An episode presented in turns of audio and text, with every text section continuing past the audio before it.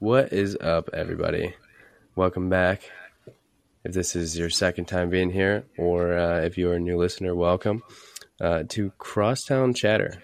Uh, I'm Colin. I'm here alongside Connor, and uh, we're here to talk about uh, a little bit of baseball, obviously.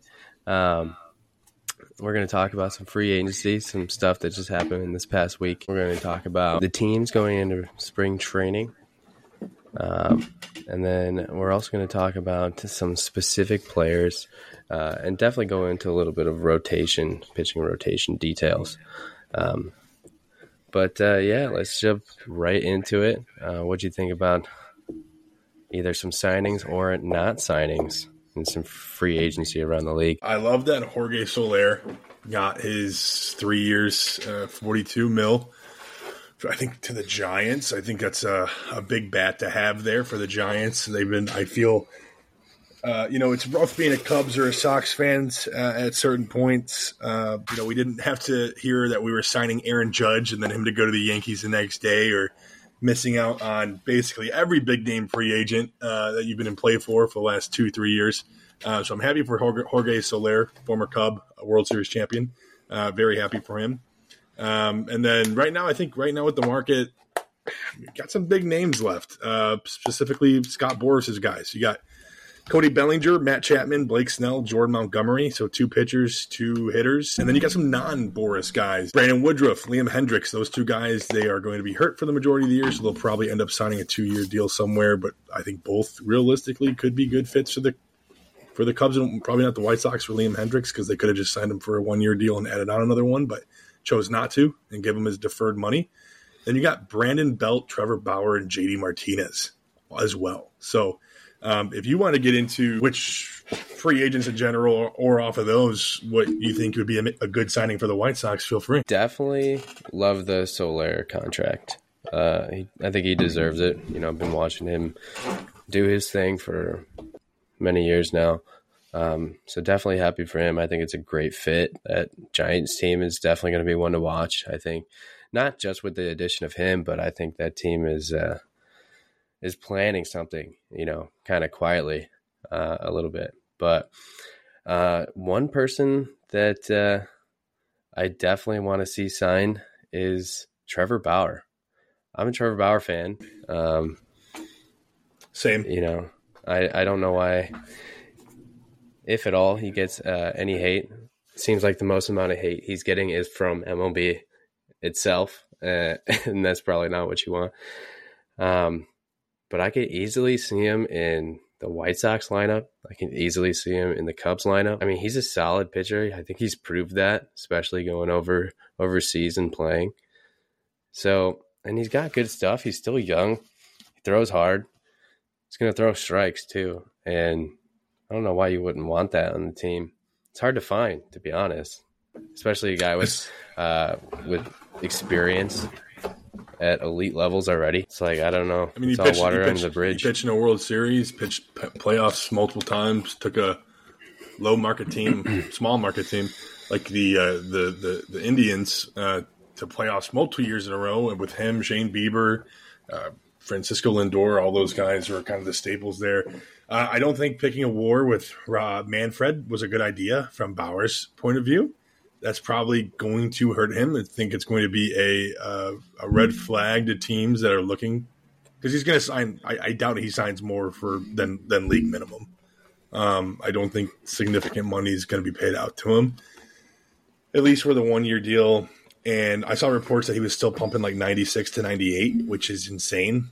Um, and I think a team will end up signing him to something. Like if not, then it's just it's like Yasiel Puig type of like banishment. Like Puig hits free agency after going with the Dodgers, and all of a sudden it's like poof, nothing. So I think for both the Cubs and the White Sox, I think for the White Sox, he makes just so much sense because you have so much unpro un proven talent in their lineup. And if you sign him for a one year deal on league minimum and he's anything good, and if he's like, let's just theoretically say he's like Cy Young, Trevor Bauer 2020, like that's what he can give you over a course of a half a season, you guys could flip him, flip him for a solid prospect package, even as a rental. So I think for the White Sox, it makes all the sense to at least explore that avenue. Uh, I mean, let's be honest, right? Trevor Bauer might not be the best cultural fit for any team, but I mean, from what we've seen, the White Sox don't really have a good culture, anyways. So if you can get some prospects out of it halfway through the year, why not? Hey, I'm optimistic about the culture. I think it's changing, uh, especially this year, because you know what? It couldn't fucking get worse. Last year was so brutal. There was no such thing as culture. Grifol let these guys do whatever they wanted. And I don't even know if he really took accountability for that, but that was the word that was going around. And especially on his behalf, you know, you, you can't control your team, but now we're going to give you another year to, you know, do the same thing. I mean, with that said, the stuff I've been hearing around spring training, like even I think Grifol said it this like either today or sometime this week that he likes what he sees and the effort that's going into this ball club and um, the mindset around this team is changing. Um, where Trevor Bauer could fit into that, I don't know. You know, I'm not on the field. I, am taking guys. I'm taking his opinion with a grain of salt. Of course, the manager's going to be like, "Hey, we had a shit culture last year under my watch. We're we're getting better." Like, you know Yeah, what I mean? I Like, mean- I'll believe. Like, like I'm not saying he's a liar or anything. I just I, I'll believe it when I see it. You know? Well, that's just, that's going to be this whole year for this team. Is Yeah. that phrase? I'll believe it when I see it. You know what I Mhm. mean? So, I guess you know, and another phrase is "we'll see." I've been hearing a lot of a lot of that around this team. Yeah. I'm kind of getting. I'm sick of it already. Honestly, I agree, and I think you know on the subject of, of pitchers, I think Bauer would be a great, a great pickup there. Just, just honestly, just to trade him. Like if he's anything, you get you're getting something back for nothing. It's a win-win. for, for literally also- league minimum. well, he, I think he was also saying, "I'll do incentive based contracts." I think it's fair. Oh, But Brandon Woodruff is another name that makes a ton of sense for uh, the White Sox. I mean, again, he's hurt. He's. I, I, I, mean, thought just- you were going to say the Cubs there. I think. I mean, yeah, probably, but. In this in this case, I'll give you a White Sox because I have a couple other players that wouldn't be good fits for the White Sox that are very good fits for the Cubs. Um, so I think with Brandon, though, I mean, you're going to lose him. I think he might be able to come back in September, right? So um, you're assuming here, a a strictly assumption based, that Cease is going to get traded allegedly at the midseason point, right? You're going to need a guy to come up in September, take that spot, whether it's a guy they trade for, or whatever, someone's ready in the minors, whatever it may be, bring him up, good to go. Brandon Woodruff is someone who can help you now, and if he shows out and he's like, oh damn, like he's the exact same guy when he got hurt before before he got hurt with the Brewers, that's a guy that you have for 2025 now. That again, you can either flip on a one year deal, or if you're like maybe some of these prospects you guys are getting back, you guys might maybe I doubt it, but be in that like 2023 Cubs area where you got you got some pieces to build around. You need that pitching, and he's coming in. He probably won't be that expensive. Probably two years, 20 mil, 25 mil for two years. Um, but again, it's a flyer, right? It's it's it's money based. You're not paying in prospects. You're not committing long term. You're not committing huge money. Uh, so in, in terms of that, I would say Brandon Woodruff would be like the perfect fit for the White Sox, maybe even more so than Bauer. you know, just on the subject of the White Sox and their free agency, uh, a couple former White Sox, well, I should say one former White Sox, uh, Grandal signing with the Pirates. Um, I don't know if you heard about that one, but It did. I don't, I don't think, I did, don't think I saw the amount of money that he's getting, but I don't think it's a lot. And not. I guess their reasoning for it is to kind of have that veteran figure behind From- the plate.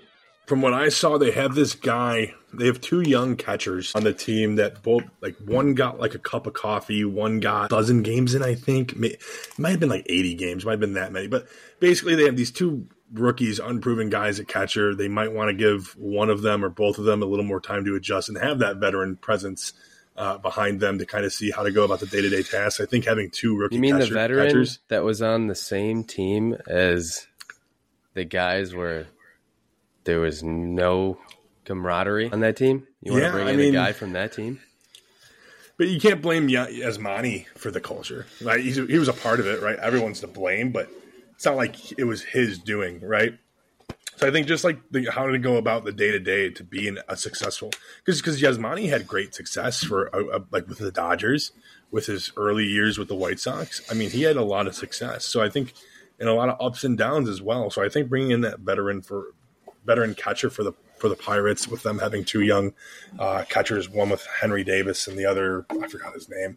Uh, but I think that's a lot. There's a lot of value to add there. Uh, just maybe not on the baseball side of things, or maybe they're maybe they they're also being like, hey, we think his back can bounce back. Uh, we could tweak it through a few things. So uh, do I do like the signing though? I remember I saw the article and it was clickbait, uh, and it was like NL Central team signs Yasmani Grandal, and I was like, please don't tell me it was the freaking Cubs. And I click it, and I'm like, thank God. Sigh of relief came through. I was like, Ooh. yeah, yeah. No, I would. I was kind of glad that he was gone um, a little bit. I mean, his 2022 performance was just hard to watch. Yeah, he walked oh, a little yeah. bit, but um, just you you know that it's a, a pretty good chance that he's going to get out, no matter what the situation is. Um, when he does connect, you know, he can hit as far as anybody. It's just it's getting there and seeing the ball better. Agents, um, you're any other free agents you're looking for for the White Sox to sign? Well, before I, I say that, I don't know if they're really going to sign anybody else like to that caliber. Um, I was thinking maybe uh, Merrifield, but he just got He's signed. Gone. He just Blue got Jays. signed, but no, TA seven. Tim Anderson. He's getting an offer from Miami. Uh, now, is it is it a done deal or is it still in that phase of like they're still looking to to find a number? I think it's a definite um, offer from Miami, but I don't think anything's been signed at this day. Um, we're recording on Sunday, the 18th, right now. So, um, I I don't know why he wouldn't take that contract, no matter what amount of money it is, because that season, yeah, you've had history that could back up your credibility, but last year was bad. Terrible. You got in a fight on the field. I forgot about that. He wait, he knocked him the fuck out though. yeah, he, he stepped the sweet. wrong, that was sick. The wrong way. And about south side as it gets right there, man. But I mean, it'd be nice to play in Miami too. He'd probably He'd be like he'd be like uh, like Dennis Rodman when he was on the poles. Just where is he? Nightclub. We'll get him before the game. You never know. You never know. But uh, I'd be I'd be surprised if he didn't take that offer. Yeah, especially because nobody else has been really reaching out. I don't and, think. Well, they, they need a. He's going to start, right? You're going to start at, at, Miami. They don't have a shortstop. He's going to get at bats. He's going to like take the prove next deal. to Jake Burger. That'd be fun. Yeah, back with an old teammate. Um, but I think he's got to take it because years of service in this industry is just as valuable, not just as valuable, but pretty valuable comparatively to um, to, to the money, right? Because once you hit your ten year mark, you're you're vested uh, for life, you and your family. So I think that's huge in terms of health and pension and all that good stuff. Right. Um, yeah. Let's uh let's briefly talk about you know, I guess I was going to say big three, but it's really big four that are still not signed from Boras. Yeah, so this is where I'm going to get into the Cubbies. Yeah. Right here. So we got Cody Bellinger. Um, this is all Scott, and for those that are like, who the hell's Boras? Scott Boras, super agent. Um, basically, anytime you see a gigantic deal, it's usually at the hands of Scott Boras, except for Yamamoto and Shohei. Uh, they used uh, Joel Wolfe for Yamamoto, and I forgot the agency that Shohei uses, but um, anyways, um, we have Cody Bellinger, Matt Chapman, Blake Snell, and Jordan Montgomery for Scott Boras clients. So essentially, what I like the Cubs to do is obviously bring back Bellinger. Um, he could play first base. He could play center field. I think in Bellinger Bellinger's market right now, I think the Cubs have the best deal on the table. I don't think they're going above six years, and I don't think they're going above 150, 160 million. I'm seeing reports now that like the Twins would be interested in a short term high AAV deal, and it's like there might be pressure from Scott Boras to. So it's it's basically I think what it comes down to with, with Bellinger is is does he want the guaranteed more money, whatever that may be with the Cubs on a longer deal, or do they want like a Carlos Correa type of deal when he signed with the uh, what was it the Twins? like the what was it three years, 105 million, which Bellinger will not come close to that. And I wonder if they're going to try to get something like that, where you know if it works out, they has a really good year, he can opt out and hit free agency next year, age 29, or or you know if it doesn't work out, it's like damn, like they were right. It was a fluke year. Um, you know he get he gets paid a significant amount of money. I'm just curious at which way. And Boras will wait. Boras has waited past the All Star break before, um, so I really want Bellinger. I think he'd be a great fit. I, I, I don't really have much to discuss there on that. I think anyone listening to this that watched the Cubs last year is like, yeah, Cody Bellinger needs to be a Cub. Um, I mean, even Swanson was voicing his opinion. Oh yeah, Nico Swanson. I've heard it. Ian Happ. I, I think they, they all want him. They all love them. So like, I right. want him. I don't. I don't think though. I, I'm not comfortable, and it's not my money, so it sounds dumb. But I'm not comfortable paying him 200 plus mil and seven, eight plus years. Like it's just we got burnt with Hayward on that. Um, you know, as good as Bellinger's been, that's a big risk, right? Uh, let's just say it's seven two hundred. That's twenty eight million dollars a year for a guy that if he gets hurt or something happens for his next seven, or he just underperforms, that's a lot of money going to a guy who can play good center field. But you got PCA, and realistically, will probably be first base fairly soon once PCA is ready. Um, but yep, I hope they sign. I hope hope they sign him. We'll see. Uh, Matt Chapman, don't want him. I don't care what the deal is. I don't care for how long. I don't care if it's for a dollar a year. I don't want him. Uh, if you look at his stats, I know hot take. Uh, if you look at his stats last year, he had one month. I think it was like April, where he had like a 217 WRC plus, which is like Barry Bonds level in MVP prime, which is insane. And then five months of terrible baseball. Um, great third baseman, but he also comes with a qualifying offer, which means if we sign him, we lose a draft pick, our second round draft pick. I don't want that. Not that I want to hug draft picks, but I think for the level of production you got there. I just don't think it's worth it. And we'll get into this later, but they're also, you know, Christopher Morel's in the big leagues and his bat's electric. And if he can play even slightly below below average defense at third base, he's going to be a star. Also, there's crazy talent in college baseball. I've been watching some highlights already of, you know, opening day. Disgusting. Like kids are so good nowadays. I mean, just watching even the what was it, the top 4 teams in college baseball like had tough games, like almost lost to unranked teams, and mm-hmm. um, so like everybody is talented in the D one level, and draft picks are going to be hard to come by, and you're going to want the best ones yep. available because there is a drop off of skill level. You know, you got Major. the the really good kids, um, you know, like the Wyatt Langford or uh, Paul Skenes, like those guys are going to tear it up in the MLB, even though they did well in college already. And it's like you could have one of those guys on yeah. your team if you mm-hmm. keep that draft pick, you know. Yeah, and that's the thing too is you find I feel like you know I've been covering prospects since twenty or Cubs prospects I should say since twenty seventeen. I started getting into it. Twenty eighteen is when I really got into it when they drafted Nico uh, Hoerner. Like when you when you fall outside those top five 10 picks roughly, that's when the talent starts to drop off a lot. But on other terms, though, I feel like you're finding a lot more studs in that second, third, fourth rounds than you did back in the day. Back in the day, it was like pretty rare. You'd find the occasional Albert Pujols or whatever, but um, I feel like now, like if, even if you're a second, third, fourth round draft pick, like you have a very, very good shot to make the big league club and be a, like an everyday performer. If you're looking for a college baseball team to watch, if you're like, man, I don't really watch college baseball, Wake Forest. That is oh, the yeah. team to watch every year. I feel like they just find either in the transfer portal or freshmen that are just like pitching, especially like they, they just find studs.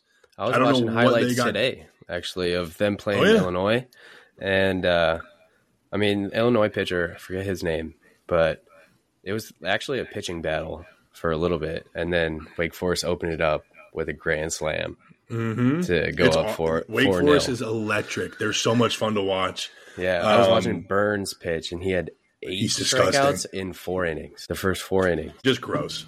Um, but yeah, no, no Matt Chapman pass. It is a hot take. It is, and I just and it's not that I don't think he's a good player. It's just like and it also sounds like you're you're discrediting him for five months out of the year. Yeah, I am one hundred percent. It's the big leagues. Eat or get eaten. Sorry. Um, if you if you want a hundred something plus million, you got to perform. Sorry. This isn't. Uh, you know, this is we don't get participation trophies here. Um, That's true. If you're looking for that contract, you, you need. Yeah. and we You lose a show you're yeah, we lose we lose we lose draft picks, and, and then we and then we create a hole, right? Because we got Matt Shaw in the minors, we got Christopher Morel who could definitely play third base, maybe. Um, I feel like you're blocking because you got Nico, you got Nico and and Dansby up the middle for at least the next three years, right? There's no one, no one's gonna unless someone is just disgustingly good in the minors, which again they're not there right now, so it would take a couple of years to develop them. They're not getting moved. Um, Blake Snell, I don't got much to say here. I don't want him. I know. Um, You know he's I looking want for him. a nine-year contract. yeah, and I don't. He's 31 years old. Like I'm not comfortable with that. He had a Cy Young year this year. He did great. Uh, again, You comes already have con- a workhorse on your team, Then You know what I mean? Yeah, but that's what I'm going some- back to is like you could just sign Bauer for one year. Sign Bauer, sign Woodruff. If you know if you're afraid of losing Hendricks, sign Woodruff. Give him a two year deal, something juicy. I don't know. Like I think there's other avenues than giving out. Like and pitching is so. I, we talked about this a little bit last podcast too. Pitching is so volatile. So it's like to give that much money to a pitcher that's especially like like you look at like Yamamoto, you're like, oh well, like he got a ton of money. He's 25 and he was one of the he was like the best pitcher in Japan, other than that one other guy whose name I just escapes me. Like, but he's 25. Like you paid him what I think he got like a 10 or whatever, whatever how many years, right? He's going to be in his prime for the next 10 years. So for that type of deal, it's like yeah, you might as well take the gamble. Um, and then here comes Jordan Montgomery. I would love if the, if there was two more moves left. My favorite moves would be Cody Bellinger and Jordan Montgomery. Those were the two I'd want. I think you solidify your rotation with a true number two, which we talked about last week, which I really wanted. I think that rotation goes from good to great with Jordan Montgomery in it. I don't think it breaks the bank on years or money, at least in terms of what Blake Snell would be looking for. And I think you get some longevity. You get a veteran. You give another year. And, and it, realistically, like baseball is not like it was in the 80s and 90s when you had Fergie Jenkins throwing 350 innings a year, right? Um, it's a new age of baseball where you're going to need seven, eight pitchers to to get through an entire season, starters uh, to get through an entire season, which we luckily have right now. Um, but those would be the two I would really want uh, from a Cubs perspective. And then if I had to get one more, I would say JD Martinez. Give me that. Now you're just can hit. being greedy. He no, not on top of that. Typical Cubs fan. Not on top Just of those two signings. want the I world- I just Don't want to pay for it. the minute I saw that Christopher Morel was moving, like was that Counsell said we're giving him a shot at third base. Instant thought in my head was JD Martinez DH. Get him in there now. Get him in there yesterday. Let's let's start getting him some BP hitting hitting homers at Sloan Park. Let's get him going. Let's get the juices flowing. So that's really what I want. That'd be nice. JD Martinez would be nice with one of Cody Bellinger or Montgomery. I'd really like Cody Bellinger. But that's really all I had. I think we talked about the other guys. Um, everyone else that's a free agent doesn't really move the needle for me much. You know, they're probably might sign a reliever or a minor league deal here or there, uh, but I don't think there's anyone else that really moves the needle for for the Cubbies. Well, let's go right into potential rotations then. You know, you started talking a little bit about, um, you know, Jordan Montgomery being able to solidify a rotation spot, obviously. Yep. But let's say you take him out of the equation. What does your projected rotation look like for the Cubbies? Mm, I mean, there's four locks for the Cubs. Um, Which is Justin. Steele, Jameson Taillon, Shota Imanaga, uh, Shota Imanaga, and uh, Hendricks. So you got those four, and then you have. Man, I'm trying to do this from memory. I'm losing it. Javier Assad. You have Jordan Wicks. You have Drew Smyly, and you have Hayden Wesneski, who are have all started. Uh, they're swingmen, I would say. And for those that don't know, swingmen's just someone that can give you like three, like three plus innings of relief. Uh, piggybacking is also what they call it.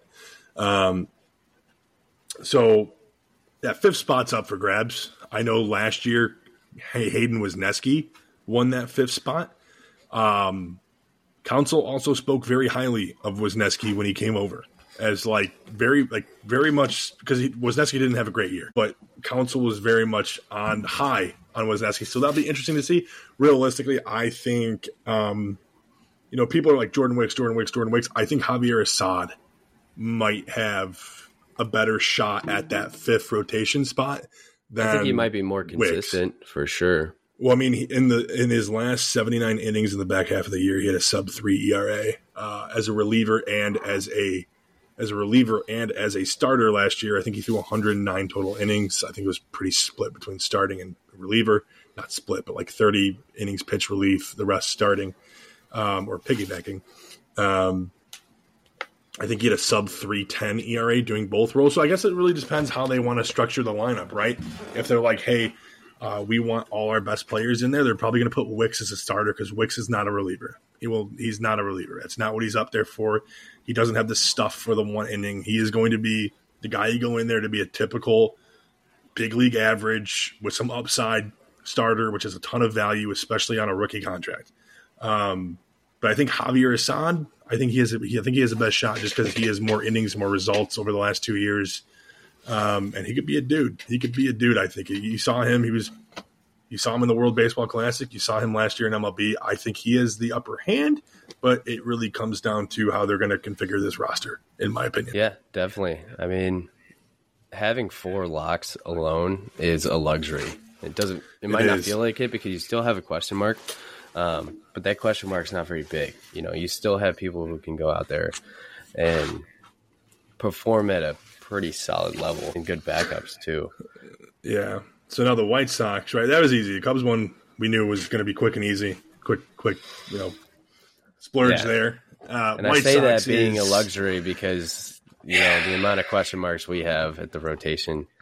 I'm going to give you uh, is... as much time as you need to get through the White Sox situation because you had Getz sitting there going, "We have 14 possible starters in camp this year," and my head just went, "There's no fucking way that half of these guys are even MLB talent levels, let alone starters." So if you want to go ahead into that and go, give me your maybe two locks you have, maybe three if you want to be ballsy with it, and then go into the, who else you think fills it out. Be my guest. So, I mean, this entire year, and they're going to reiterate this a lot. Everybody's fighting er, for their not only position but their career right now. This is kind of like their showcase year. Uh, it's a showcase team, really. Their expectations are low, and there is no ceiling. Um, we they want to see what these guys can do. I found out that the premise of this offseason was basically to get a better defense and play a different type of baseball. Um, I've been hearing the word aggressive. They want to try to be aggressive either on the base paths or whether that means hitting. I just know that there's not going to be a whole lot of production hitting. Real quick, yeah. just because you said defense, and I generally don't know who the hell is your shortstop. Uh, who did you get? Paul, you, who did you sign? Paul DeJong. Oh God. Okay, go on. Continue. Sorry. Paul DeJong. Um, I know you got Montgomery. I know you got Colson Montgomery lurking in the background, but jeez. I mean, and he's good. I really hope, just to get off topic a little bit, I really hope that they don't bring him up that quickly. Like maybe past the three quarter mark of the season. I need him to fail in Charlotte in AAA um, before he fails in the MLB. Well, I'll give you I'll give you something. So Colson Montgomery was the guy I really wanted the Cubs to draft. Uh, was that back in twenty one? No, twenty two. It was Cade Horton draft, I think. No, it wasn't. It was twenty one, I think. Uh, but I really wanted them to draft him, and they did not. They chose Jordan Wicks, which I'm fine with now. Yeah, um, I mean, it's a pretty good option. Especially having Dansby, Dan, we have Dansby now at, at shortstop, so it's like whatever. But he's failed down at the lower levels, so I think I, I think he's going to be a stud. That's that's my opinion. I'll keep it short. Yeah, I mean, uh, he's he's going to be pretty solid. I just want him to get brought up the right way. Um, you know, picture this guy as a potential franchise player. You know, you got him on your team don't do what you usually do and just get rid of your talent right before you know they want to actually be productive. Um, so I, I would like to see him get in.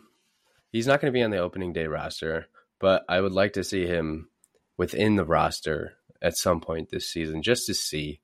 Uh, but definitely eager to see what he does in AAA. Um, and one thing on our shortstop position before we, I go back to the rotation for the White Sox. Uh, we still got Nicky Lopez, who is probably going to be our second base, but he could also go to the the counter is giving a thumbs down when I said that name. Um, but uh, so he could also switch and go to the shortstop position. But uh, another guy we're bringing back, I don't know if you knew about this. We uh, are bringing back, or at least inviting Danny Mendick to spring training. He uh, Old signed, friend. signed with the White Sox again. I like Danny him. Mendick. I'm a Danny Mendick fan.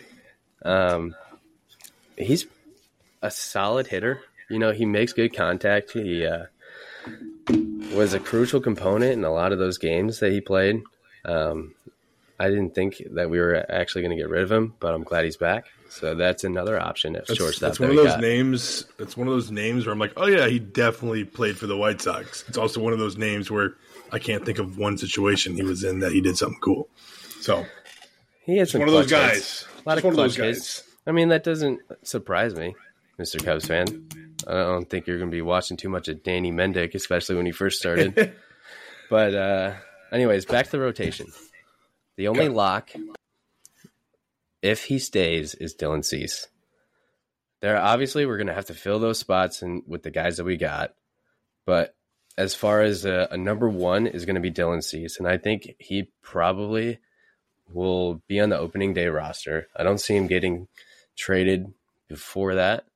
Um, their price tag is remaining high. You know whether that's You know it's you know it's high when the Orioles lose Bradish, and they're not even looking at Cease. honestly it's too high.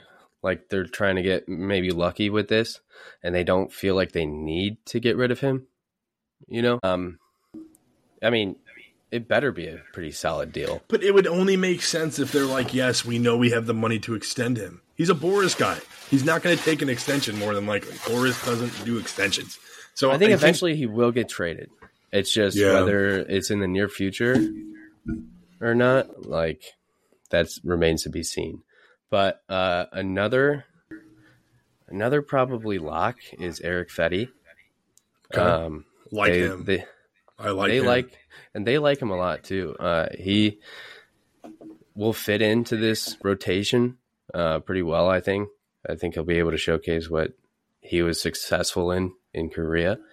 Did he sign Um, a two-year deal? Do you know, or a one-year deal? I don't think it was one year. I think it was at I least it- I two think or it's three. one. I think it was one with an option, an option year, maybe. It's potential. I personally, I don't thought it was two know years. the exact contract. Yeah, me either. Um, Damn. but another one that they probably want to start is going to be Michael Kopech. Uh, I think he can have a, a bounce back year a little bit. Um, it, I think I don't think he'll walk as many guys.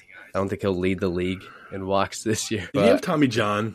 See, Tommy John. He's a Tommy, Tommy John guy, ago, right? yeah, a while ago, Yeah, I think it's time two to. or three years ago. I think it's time to make him a reliever. I think it's about we'll see. time. And you know, no job is safe right now. He definitely could get booted to the bullpen. Um, but speaking of bullpen, a guy that also really wants to start, but he himself is saying the words "we'll see," uh, is Garrett Crochet. He wants to start. They want to try him. to get him a starter. I don't know if he has enough innings to really jump right in there. But I mean, if you if you want the guy to start, you got to start training him like you want You him gotta, to you gotta ramp up. You gotta get up there. Exactly. I love him. gotta- He's another guy too, where I'm like, I wish we would have drafted him. And that time, you guys drafted him before. That was uh, yeah, that was 2020. It was 2020, 2020 draft, I think. He seems Uh, healthy. I think He's he so good. probably could do it. Can he withstand that many innings? Like No, every five He- days? He's, he's on an he's on a, he's on an innings limit for sure. yeah. I don't think mean, he crosses sixty. What, what uh, they see uh, out of him. But another is Michael Soroka. I think he's a got- lock. he's got a lot of talent. I'm honestly surprised that the White Sox got him. I think he. Uh, Yeah, they got like because that was for That was a bummer was that trade. Mm-hmm. Bummer. They got like five players or four players that were like meh, and then all of a sudden it was like Soroka, and I was like, I'm like that's not a bad candidate for a bounce back. Like that's I'm surprised they, that the Braves are willing to get rid of him. yeah. but I was kind of shocked at it too because he only had like one bad year. I think. You sure think to be able to like, correct that?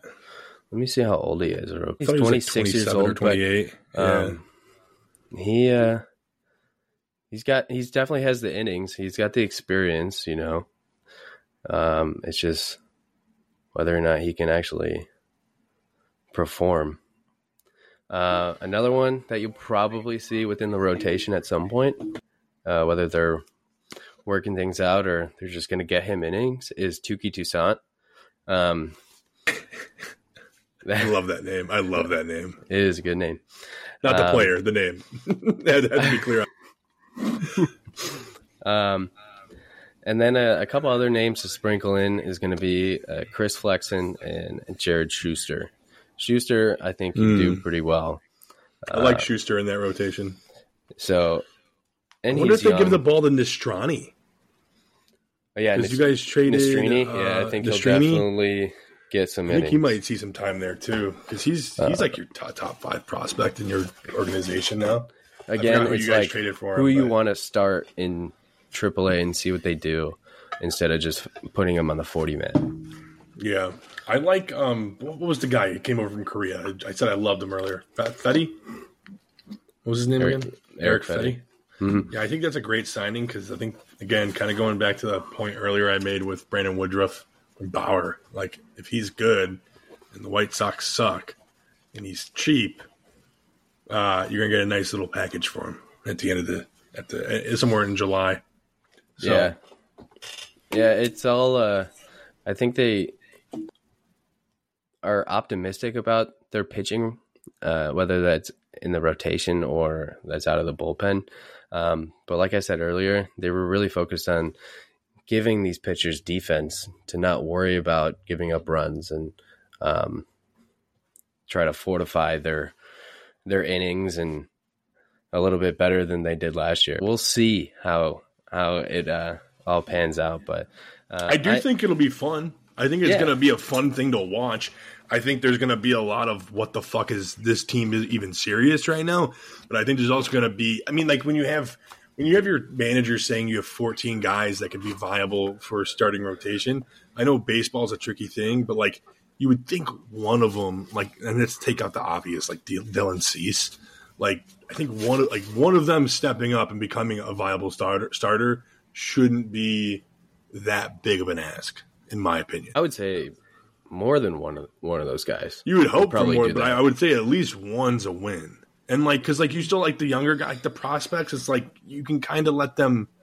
You can kind of let them like this. What was it, Nestrani? You said his name was. Nastrini. I always pronounce names wrong. Nastrini. Like if he sucks his first year, who cares? He's a rookie. He's going to learn from it, right?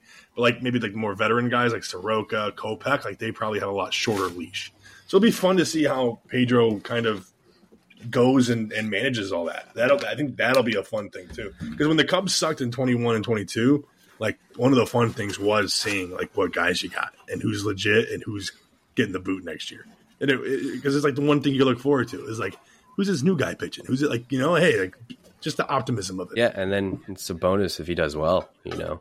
Mm-hmm. Um, so I mean, I, I think we hit rock bottom last year. At least I hope. Yeah. You know, and it, it would be really tough. It honestly it might not be that hard, but I think rock to, bottom might be the A's.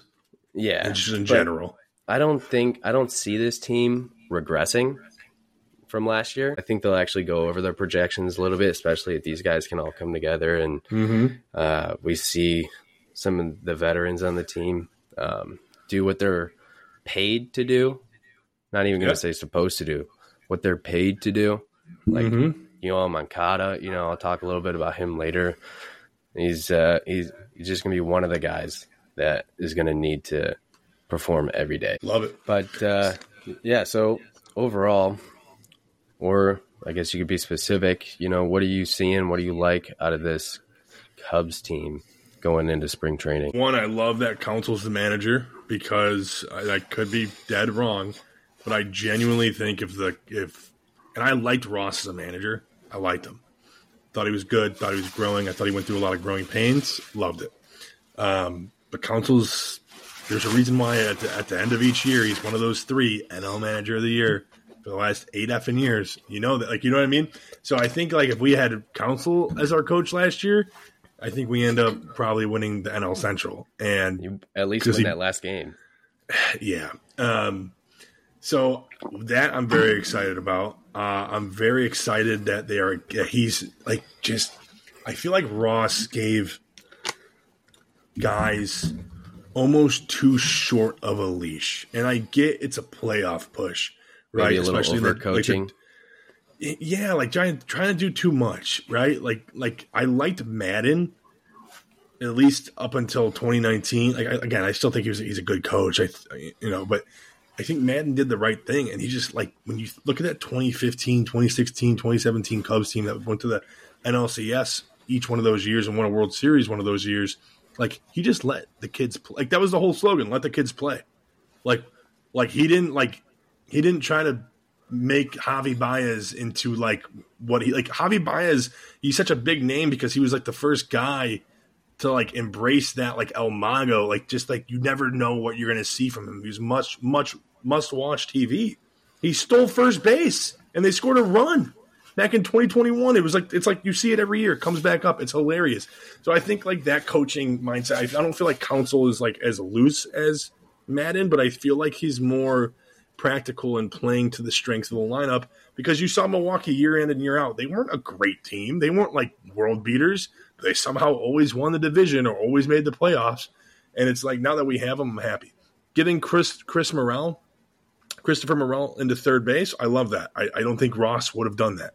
Um, because as I said earlier, if he's even a, a, slightly below average defensive third baseman, and with with the bat he showed he can be, that is extreme value to the club because we have like five more years of control of him. He's 24 years old, not even in his prime yet. And then it also opens up the DH, right? Because if Christopher Morel is now your DH, now you got Nick Madrigal or Patrick Wisdom playing third base it kind of limits the roster and what you could do. And the other thing is too is that I really like with Christopher Christopher Morel going to third base is that now allows Alexander Canario to be the DH if need be. So he Alexander and uh, Alexander Canario, sorry, uh, he was part of the Kris Bryant trade to the Giants back in 20. He just has unbelievable power. He's a center fielder. Um, like this is a guy where he 2020 going into 2023 he was in the Dominican League and he in the same play, he like dislocated his shoulder and broke his leg in the same play. He hmm. broke his leg, fell, landed on his shoulder, and it fucked up his shoulder. So th- that's the type of guy who probably would have been on the top 100 list if he didn't get hurt, and probably would have. Con- con- he, and he played last year on the Cubs, which was amazing. He like recovered. I think that happened like December. He was on the team, I think in August or like September. It was like a very shock. But I think that's a guy where like you want to see what he can do because like he has 30 home run potential. He's got good outfield defense. And I think Christopher Morel going to third base, it really expands the lineup a lot. So is that a lock that he's at third base now? Yeah, I don't know. Like if he's like in spring I also training, heard, like, uh, I heard Madrigal was taking reps at third base too. Well, he was our third baseman last year for like he split, and he was actually a really good defensive uh, third baseman. He had ten outs above average in like limited innings there. Mm. So hmm. like he was really good, surprisingly. Um, I was happy with it, but again, he doesn't have power. Um, you know, Nicky two strikes. You know, it's like cool. Uh, he can hit the ball well, but you kind of want that power. You want that power on your on your corners, outfield and infield, right? That's what you prefer. But I think I think just Morel going to third. It's not a lock. Um, I think if he shows up in spring training and they're like, oh yeah, he can't make a play there. Uh, you know, he's fielding like 900. Like probably not a, a lock. Um, but I think the, the, the tune has changed on him since the beginning of the year. Because beginning of the year it was we're going to get him reps at first base. That's that's where we're putting him, first base. And then he went to the Dominican League or the Dominican. Dominican yeah, uh, words are hard today. Sorry, folks. Dominican League, and he played third and made like really good plays. Um, so it was awesome. So I don't think it's a lock, but I do think I would say it's probably over an eighty percent chance he's your opening day third baseman. Yeah, I, I think he should be. Um, he's pretty solid uh, at the corner. I mean, you know, he has the offensive uh, aspect to him. Um, but I honestly think that the biggest signing, uh, even if Belli does resign, I think the biggest signing that the Cubs had was Counsell. I think 100%. that is like the craziest uh, pickup that the Cubs have had in a very long time. He's he uh, he knows good. how to beat the Cubs, obviously. Uh, he he. I think he definitely understands this team uh, because you're, you got a lot of returning guys, and obviously he got to see that firsthand on the Brewers. But he's just a, a solid coach. Um, he's got the credentials to to prove it, and I'm excited to see what he will do with the team. I think the big thing too, real quick, on Counsell is that you paid him all this money, right? You've given him five years, forty mil, highest paid manager in MLB history, but you do it. You, you probably bought yourself five plus wins, probably, and it doesn't count towards your MLB payroll tax.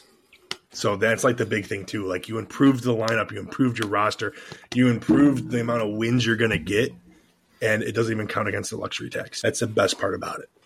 I didn't even think about that. Mm-hmm. That's pretty So I'm solid. excited. You should be at least more excited than I am uh, about. It's hard to be excited uh, because as a as a fan, as a White Sox fan, you want to see the progress. You want to see something happen uh, out of this rebuild. I know they haven't explicitly called it a rebuild, but everybody knows that it, it really is. And um, going into the spring training, got a lot of eyes on on this team and uh, a lot of eyes on some big players on the team, or they need to be bigger players. Uh, and that's kind of what I, I wanted to talk about next, like X factor players, like who needs to do well on this team is going to be Yeah. Yoan Moncada, it's going to be Eloy Jimenez, it's going to be Andrew Vaughn, who you've seen these strokes of greatness out of these guys. Um, they all have beautiful swings. Uh, it's just whether your approach at the plate is going to be better than it has been. And I'd say it's even harder to do so after the year that you've had, like last year. But it, there's really no excuse right now. Like, it's going to be a next man up mentality no matter who you are. Everybody's replaceable. And if you don't perform this year, you know, there's going to be even more questions asked. You want to hear my hot take on Yoan? If he didn't sign that contract extension when he was what, a rookie, or year after he was a rookie, I think he wouldn't be on the team right now. I think he'd be gone. He was the number one prospect in the world at one point. I know. And he had And- one good year of baseball to show for it. I mean, some of the home runs that he's had is like as soon as the ball hits the bat, you know it's gone. You don't even need to see where it goes. He's had he has that type of swing from both sides. He's still a switch hitter, and he's solid from both sides. It's the same swing on each side of the plate, which is honestly hard to do, and mm-hmm. to do it well at this level is obviously even harder. But like I said, it needs to come to fruition a little bit this year, and I'm pretty sure he is the highest paid player on the team. So he needs to show for his. I also was there for his first home run against the one and only Mr. Cy Young winner Jake Arrieta at the Crosstown Classic back in 2017. So that was cool. Saw that. And I was like, damn. I was like, this dude's got some pop. He does. And he's good at third base. You know, you need that reliable corner. I think he was better defensively than Burger was. Uh, I think Yeah. Burger made a little bit more errors. That's probably the only downside Burger had because his bat wasn't an issue for the most Not part. at all. He was great. But you know, Moncada's still reliable on the corner. It's just we need you to to hit. Although I don't even know if the focus is on run production this year. I think they're going to try and win games, but it's also really hard to win games when you score only four runs or less, especially with Yeah. this new pitching staff that you have. So Didn't you guys get like screwed? Speaking about wins, didn't you guys? I don't know what the draft order is, but didn't you guys get screwed out of like the, the lottery? Didn't you guys get the short end of the stick there? You guys Yeah, like moved down a couple picks from what you're supposed to be picking at, like top four. You're like down to like six or seven or something. I don't know if we got down to six or seven. I thought we were like five or maybe around Maybe, there. maybe I'm wrong. But- yeah, I know at one point it was looking that we were going to get the number one pick and then Mhm. dropping down to two or three. And then I, I want to say we got five. okay, that's um, not bad. Top five is five. great in this in this game, but you have to win. You have to win because you can't Can't pick have top 101 losses. Yeah, like yeah. So, I mean, let's hope that is the, the floor. And it's only up give me from give here. me give me another give me another breakout guy. Give me another X factor that you need to perform. Mm. you need to like, hey, we need to pick this up. I don't know if about picking it up because you know if you look at his stats for last year, they were kind of solid, but we need him to be even better. Is Andrew Vaughn? Yes, I love that. I was really hoping you were going to go there. Andrew Vaughn. I mean, we've seen it. He's got such a fundamental swing. Um, for any young baseball players out there, take a slow motion video of this guy swing. Like he is got the perfect concrete fundamentals for swinging a baseball bat. Um, and it's just I've seen him have a little bit of struggle with certain approaches. Maybe when he gets in like counts that are like down, uh, or at least not in his favor. But he still had a solid RBIs. I don't exactly remember how many he had last year, but more than anything, we need him to be more clutch. He's going to be probably in that three to five spot in the lineup. And those are production guys. So those two guys, if they can perform at their elite level like we've seen in the past, it that could be the difference of a few ball games, a few wins here and there. Um, to get, I don't know about division like contention, but this is also a division where if you did have everything come together in a productive way, it's not out of the question. Not These at all. teams are they can struggle on any given day. Mhm. You have some really good players on all those teams, but it's always been a division where it's competitive enough to where you can progress in that um, divisional wins and losses. Hundred percent, and I think I, I'm my hot take. I have a hot take for every damn player, but my hot take on Vaughn is he needs to sell out for more power. Yeah, He needs more power. He needs. uh, I don't. If his K rate goes up, if his the batting average goes more. down, start hitting more homers, dude. You're a first baseman, big boy. yeah, Go yard. Hit some. Hit some dingers. yeah. I don't think he he's one of the guys where I don't think he really has to worry about his spot. They're not trying to replace him. They know he can No. do well. He's so cheap. Why would they? He's got so right. much upside. And Jerry here's cheap. Okay, sign He jumps. Up. Sign him up. I speaking of Jerry, I saw something that I don't know if this is accurate, but he's asking uh, Chicagoans for money to build this new stadium.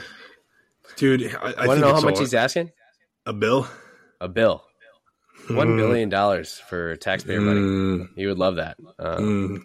He's got a sweet deal on on guaranteed rate, man. He's got such a team friendly uh, deal there. I don't I don't think he'd give that up unless it was a as equal or better deal for this. no, new I think they will. I, they will make the new stadium. I think. They I will. think I think Chicago. I, I genuinely think Chicago did the start of this talk, these talks, and kind of floated some stuff to Jerry to put pressure on the Bears to build their stadium in Chicago or re-sign with Soldier Field. I, I just don't see Jerry. like- breaking ground in Arlington. there's so many different ways there, but um, yeah, well, so we'll see on that stadium talk. It's, well, it takes probably three years to build from when the first shovel hits the ground. So You got to start thinking about it another now. year though. or two to negotiate. No, 100. percent They showed the like what it would look like. That'd be pretty cool. Manfred, uh, he supports it. He said he would help. Of course he does. progress that. Of course he would. Uh, for anybody that doesn't know, I'm sure you've heard about it, but doesn't know where it would go. It's going to go into that new neighborhood called the 78, um, right on the river, just south of uh, the Roosevelt Bridge. I, think, I want to say Roosevelt and Clark. Could be wrong. Um, but yeah, it's going to be on that east side of the river, just right next to that Roosevelt Bridge, and it's honestly an awesome area and could be a potential like neighborhood like feel to it. And there's going to be like a lot of yeah, shops instead and of empty parking lots. Yeah, Be and I also heard that uh, you know they don't want to get rid of tailgating, so that's huge. there's uh, there's certain I want to say it's in Tennessee that there's a some town that tailgates on the river. So you, you get these boats and you can tailgate alongside the river, which would be honestly pretty awesome. Can't get rid of tailgating for the White Sox. Got to give us something. yeah, you got you got to have something to build your brand. But uh, before you know, we're closing in on that hour mark. So before you know, we we get into the outro and uh, some upcoming scheduled stuff. What are some um, X Factor players for the Cubs? Um, so I'm thinking of three. One I already covered for a good bit. Christopher Morel, uh, again, third base, please, Phil of God, be our third baseman, be successful. I want to see that bat take another step forward, like we saw it last year. I'd love to see a 30 home run season out of him, uh, and just keep that electricity going. Right, like I feel like he's like the new Javy almost, but obviously not quite Javy, but like kind of has that similar energy, um, kind of that everyone can rally around that loves him. You know, uh, great dude. Also, right? You always see him seeing see him uh, signing autographs and talking to the young fans. Right, always great when you see that, just to build the brand, build build the Cubbies up uh, with young fans. Uh, and then my other two, uh, Shota Imanaga. Uh, it's not really a breakout, but man, if he, I was hoping he's coming as him too. If he's coming as advertised, this rotation is just going to be disgusting. Uh, and it's going to be really fun to watch it develop. Um, and it's deep too. So like, even if we lose a guy, I hope we don't lose a guy to a long-term injury or if someone needs a rest day, um, I think we, I know we're deep enough to be able to, you know, not miss a beat and and move forward, right? Because we got Javier Assad, we got Hayden Wesneski, we got some guys on that back, uh, Jordan Wicks, that can kind of fill those those those spot starts when needed. Um, and my third and final is Seiya Suzuki. We saw him the last two months. He broke out, um, like just Barry Bonds level of good. He was mashing the ball. I feel like anytime you needed a run or needed a clutch hit, like he was the guy you wanted up there It was like get his bat in the lineup as many times as possible. I think if he can, he doesn't have to perform like that year round, but if he can even take 75% of that production and put it into a full season, uh, I mean, you're looking at a, you're looking at an all-star and maybe even an MVP level player. So I think those three players, I think if they hit their quote unquote ceiling for this year, I think you're looking at a really good ball club with a deep lineup. It's exciting It's exciting. Um, but yeah, we'll uh, we'll get to see. I'm not sure who's pitching, but this Friday starts these uh, little scrimmage games in Arizona. Spring training action um, on Friday at 2:05 Central Time. The Chicago White Sox will play the Chicago Cubs, uh, and I believe that's going to be on NBC actually. So we'll hopefully get to watch that a little bit. But uh, it's officially starting. Football is finally over. Don't have to worry about any of that anymore.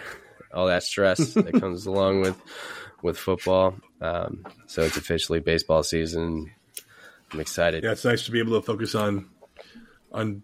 I mean, baseball season's a damn grind, man. You know, right? It's 162 games. It's six, seven months long, depending on how long your your postseason goes. So I'm very excited to get, and it's. I mean, I don't know. I know you you nerd out, but I nerd out on. I don't watch every game because it's hard when you're working and and trying to you know watch, fit three hours a day, damn near every day into your schedule. But I definitely look at the box score and watch the highlights of every game. So it'll be fun to just pick back up. I cannot wait for spring training and see the prospects, see who's going to be on the MLB teams, how the rotation for the White Sox is going to play out who's going to be the fifth starter for the Cubs, who's going to be. It's going to be really fun. Uh, I think it's a fun time to be a Chicago sports fan in general for baseball, uh, whichever way you look at it. You know, I think, you know, even though the Sox might not be great, I think it's it's still a fun way to look at it in terms of what they might got going. So, very pumped for the next the next eight months. So, well, let's hope it'll be fun, uh, at least on my end. Well, there'll sure. be some heartbreak, but you know, you got it's love of the game yeah, you gotta you can be optimistic all you want, but you gotta be a little bit realist mm-hmm. too. Um, mm-hmm. But uh, anyways, that's gonna wrap up our second episode of Crosstown Chatter. Um, right now, we got uh, X uh, live right now. I'll be posting our this episode on uh, on there as well. We're on Spotify and Apple uh, Podcasts and a couple other ones, or you could just head over to rss.com and uh, catch our episode there. But uh, you can also follow us on on X. It's at Crosstown Chats with two T's. Um, and uh, maybe in the near future, we'll be on YouTube and you guys can see us do our thing. Yeah, I've had some I've had some people reach out. I guess they're YouTube babies or something because like I can only watch podcasts. And I'm like, okay, like get that done, I guess. We can get so. there. We can get there. It's not too difficult. Um, but yeah, that sounds good. Stay tuned uh, next week for the next one after uh, see who wins against White Sox and Cubs. Can't wait to talk shit. Yeah, we'll see. We'll be talking shit. All right. Thanks, everyone. All right. Thanks for listening, everyone. Bye.